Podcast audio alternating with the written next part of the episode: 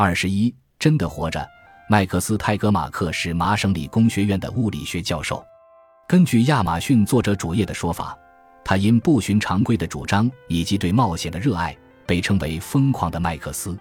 在他二零一七年的畅销书《生命三点零：人工智能时代，人类的进化与重生》中，疯狂的麦克斯将生命宽泛的定义为可以维持其复杂性并不断复制的过程。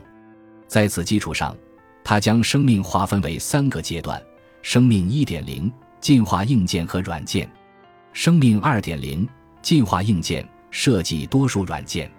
生命三点零设计硬件和软件。泰格马克认为，我们正在进入第三个阶段，因为我们正在发展科技以操控我们的生理硬件，用工程设备拓展生理硬件，并创造可以设计自身所需硬件的软件。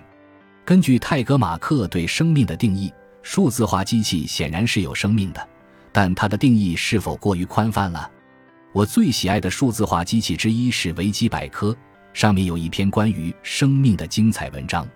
文章指出，生命的定义颇有争议，而对生命下定义对于科学家和哲学家来说也是一项挑战。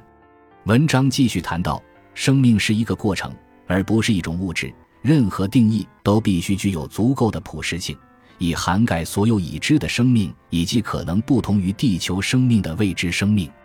词条指出，目前对生命的定义包括可以维持内稳态、由细胞构成、进行新陈代谢、可以生长、具有环境适应能力和可以响应外部刺激并繁衍后代的有机体。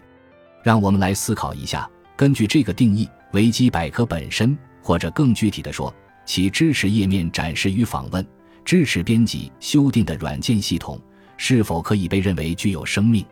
自2001年吉米·威尔士和拉里·桑格完成的首版网页上线以来，维基百科便持续对来自环境的刺激做出响应。因此，它至少已经满足了判定生命体的七个条件中的一个。实际上，维基百科也具备与其他六个要求相似的特征，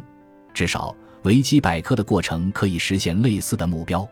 当然，维基百科的过程本身有着完全不同的机制，因为适用于有机化学物质的机制并不适用于晶体硅中的电子。